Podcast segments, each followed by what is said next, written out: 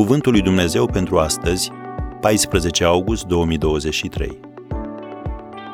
Cum putem înțelege voia lui Dumnezeu? Dumnezeu să vă facă desăvârșiți în orice lucru bun, ca să faceți voia Lui. Evrei treisprezece, versetele douăzeci și douăzeci și unu.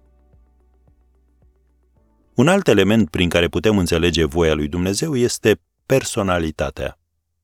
Înainte de a angaja un lider, companiile sau birourile de recrutare a forței de muncă îi fac acestuia un profil al personalității pentru a-i detecta calitățile și defectele. Întrebare: tu ai compasiune față de oameni sau intri în competiție cu ei? Ai cumva o personalitate competitivă, ambițioasă, sau ai un temperament altruist?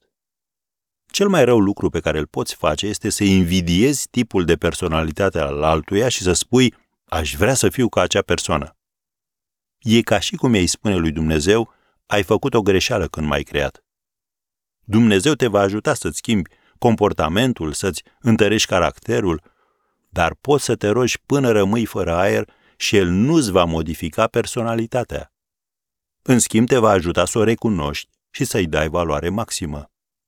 Proverbul "cine se aseamănă se adună" este adevărat.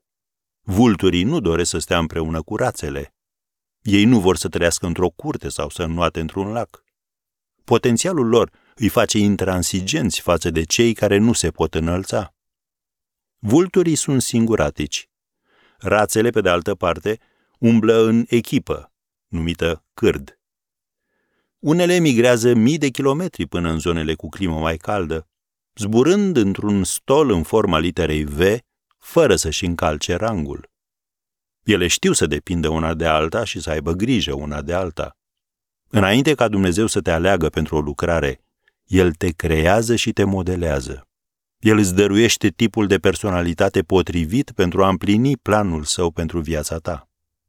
Așa că în loc să te subapreciezi sau să-ți dorești să ai un altfel de temperament, închină-te, folosind eventual cuvintele lui David din Psalmul o sută treizeci și nouă, versetele treisprezece și paisprezece. Tu m-ai țesut în pântecele mamei mele, te laud că sunt o făptură așa de minunată, minunate sunt lucrările tale și ce bine vede sufletul meu lucrul acesta.